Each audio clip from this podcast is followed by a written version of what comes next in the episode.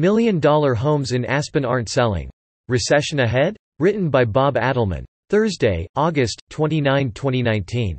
On its face, the claim that since million dollar homes in Aspen are taking up to three years to sell means that a recession is coming is ludicrous. But if it comes from the mouth of an establishment economist, the mainstream media gives such a silly claim credibility. Mark Zandi fits the mold of an establishment economist perfectly. With economics degrees from the Wharton School at the University of Pennsylvania, he has been steeped in Keynesian economics from infancy. He has thrived in the culture, writing regularly, if inaccurately, for The Washington Post, The Philadelphia Inquirer, and elsewhere. He now serves as the chief economist at Moody's Analytics and is, as a result, frequently asked about the health of the U.S. economy. His typical response, not so good, and likely to get worse. Following revelations that owners of multi-million dollar homes in Aspen are having to wait up to three years for them to sell, that listings of unsold mansions and penthouses are piling up on Realtor.com across the country, that less than half of the cars offered for sale at Pebble Beach car auctions are fetching their asking price, and that art auction sales are down for the first time in years, Zandi thinks this somehow portends a coming recession for the rest of us. If high-income consumers pull back further on their spending, it will be a significant threat to the economic expansion, how so? Just how many high-priced mansions can one person live in? How many fancy cars and high-priced art can one person drive, or hang on a wall? How many suits or pantsuits can one person wear? How many vacations to Belize can one take? Just how much impact will such extravagance have on the U.S. economy? Looking at where the rest of us spend our money, things continue to be rosy. Recent reports on revenues and earnings from Walmart, Target, Kohl's, Lowe's, and Home Depot confirm the health of the economy where the average consumer buys things.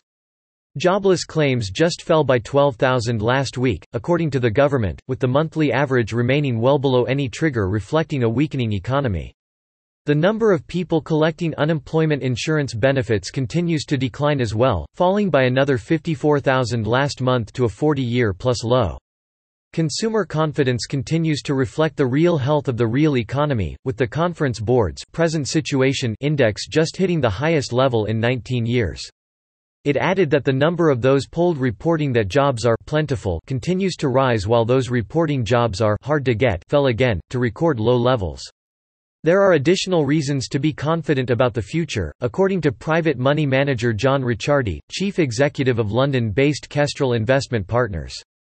He notes that inventories have been building since the second quarter of 2018, so it is going to take a little longer, but anywhere from 12 to 15 months later, you start to get a rebound in production very simply because they ran their inventories down, that later is now, which, he says, should lead to a boost in U.S. production and export growth toward the end of the year.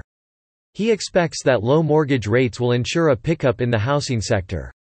That's why he is investing family money in chemical companies Linde and DuPont, along with Sherwin-Williams, in particular right now.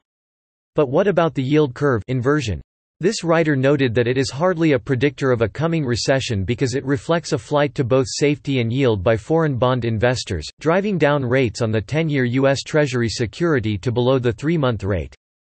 Joseph Haubrich, writing for the Federal Reserve Bank of Cleveland, put the lie to concerns that such an inversion would lead automatically to a recession. Evidence since the early 1990s suggests that the relationship between the yield curve and growth has shifted, if not disappeared. Noted Ricciardi, all it would take to return things to normal would be for the Fed to cut interest rates, and then, we've got a flat yield curve all of a sudden. As Ben Casselman wrote in The New York Times on Wednesday, economists such as Zandi are notoriously terrible at forecasting recessions, especially more than a few months in advance, adds Tara Sinclair, an economist at George Washington University. Historically, the best that forecasters have been able to do consistently is recognize that we're in a recession once we're in one. The dream of an early warning system is still a dream that we're working on. That's the malady that Zandi suffers from, along with so many of his establishment colleagues, and gives the rest of us comfort that a three-year waiting list for million-dollar homes in Aspen portends nothing more than wealthy owners wanting to sell are just going to have to wait a little longer. Subscribe to The New American and listen to more by clicking podcast on the top right corner of our homepage. Also, please consider donating to help us push out more content for you, our listeners.